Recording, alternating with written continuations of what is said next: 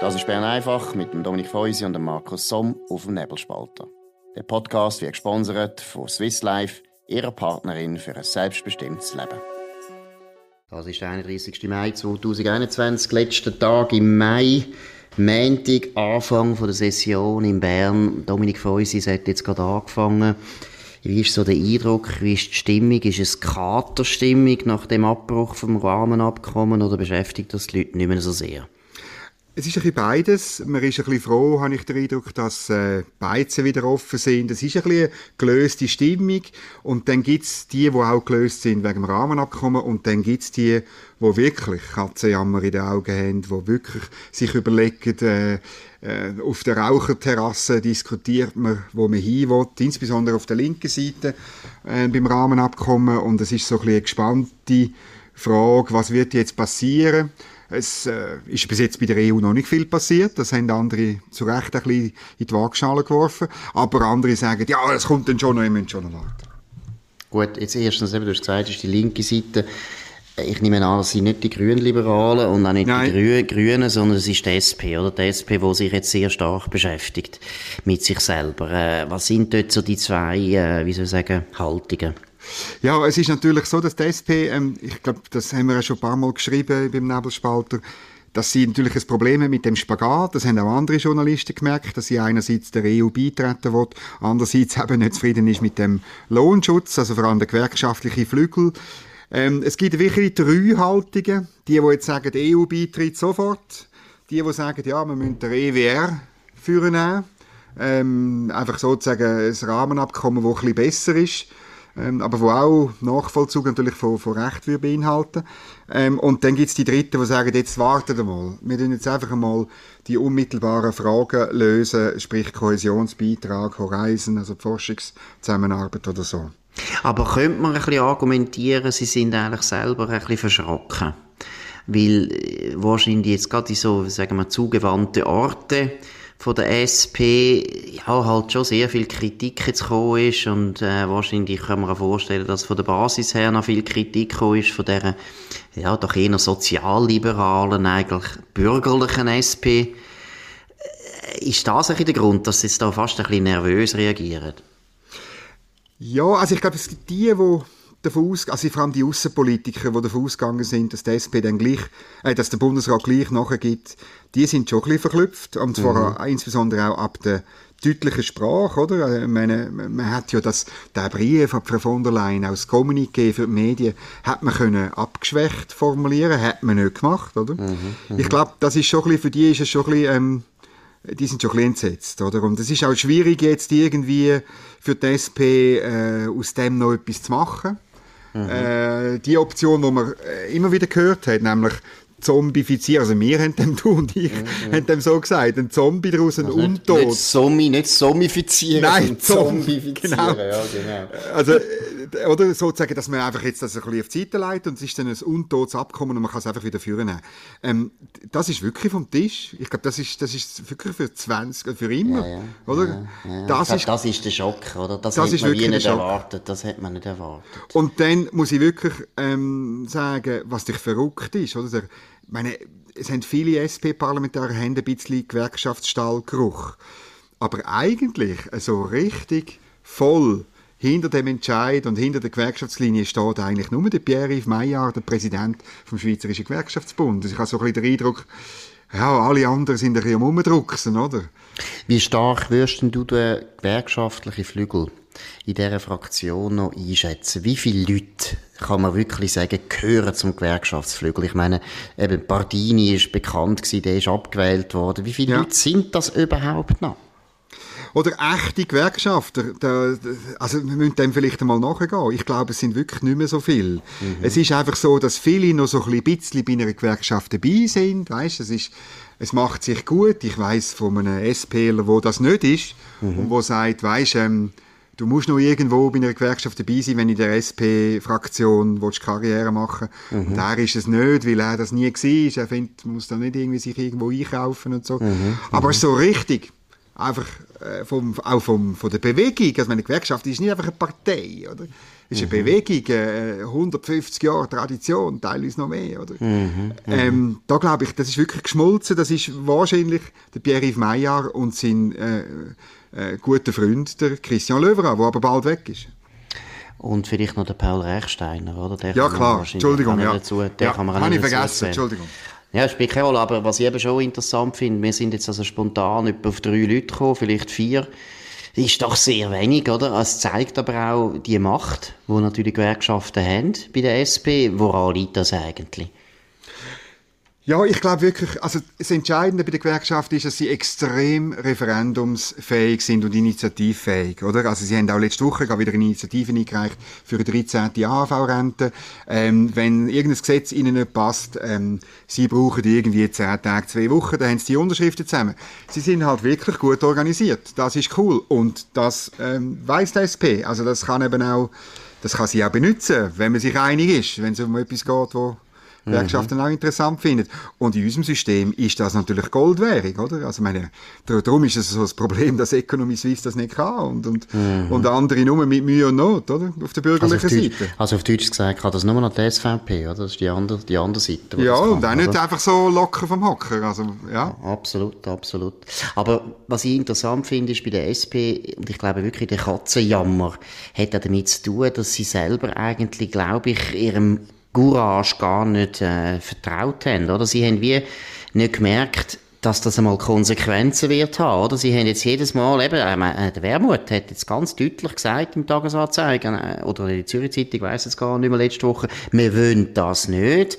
Aber ich habe das Gefühl gehabt, viele Sozialdemokraten haben irgendwie insgeheim eben immer gemeint gehabt, es käme dann der rettende weiße Ritter, wo irgendwie heisst, eben, man tut plötzlich den Lohnschutz halt gleich immunisieren oder die EU gibt plötzlich noch bei den Unionsbürgerrichtlinie. Also ich habe wie so das Gefühl, die, die SP hat zwar jetzt wirklich auch zwei Jahre lang gesagt, nein, wir wollen das nicht, aber sie haben nie daran geglaubt, dass es wirklich so weit kommt.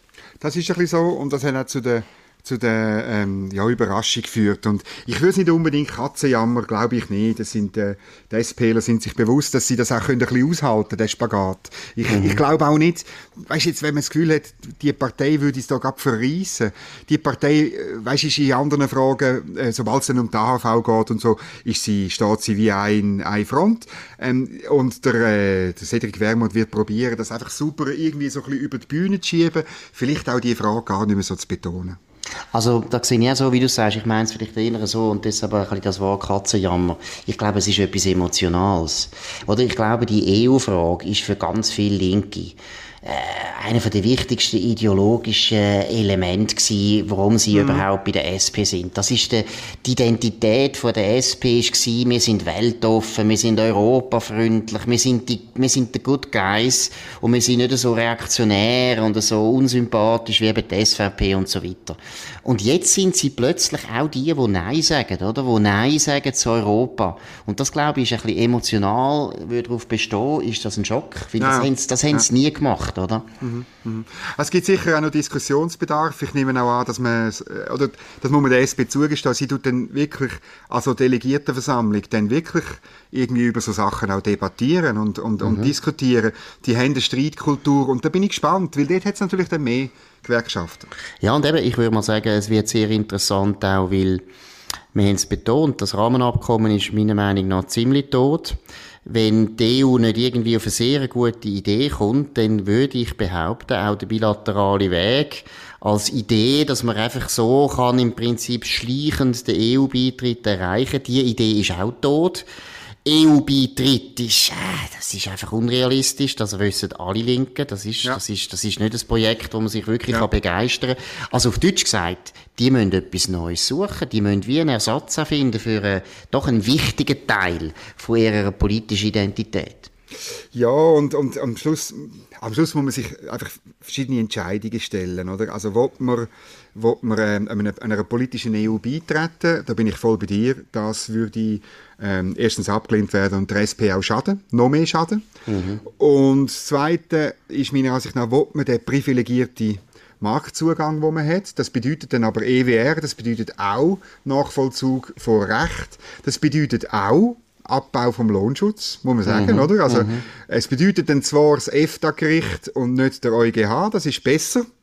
Aber ähm, das EFTA-Gericht hat jetzt im Fall von Liechtenstein, ich bin selber an dieser Verhandlung in Luxemburg, hat man gesagt, so eine acht Tage Regel ist nicht äh, zulässig. Mhm. Ähm, also da kommt man nicht wahnsinnig weiter. Mhm. Und dann bleibt nur die Option, also kein privilegierter Marktzugang mehr, sondern normaler Freihandel mit der EU. Vielleicht kann man das Freihandelsabkommen noch ein bisschen erneuern mhm. und so. Und aber dann ist es, das ist völlig unsexy. Das hat nichts mehr zu tun mit Integration, mit europäischer Idee und Friedensprojekt. Das genau, also es ist ja nichts mehr, das unromantisch. Ist ja, ja, das ist nicht, genau, es ist unromantisch, du kannst dich nicht begeistern für das. Und ich glaube eben deshalb ist es so eine interessante Zeit jetzt, oder? Weil, äh, die SP hat wie jetzt müssen den Offenbarungseid leisten, oder? Sie haben eigentlich schon länger sich eigentlich ganz gut arrangiert damit, dass sie eigentlich die einflussreichste Partei sind in Bern. Also im Prinzip haben sie ja objektiv gar kein, sie können gar kein Interesse haben, jetzt auf Brüssel zu gehen.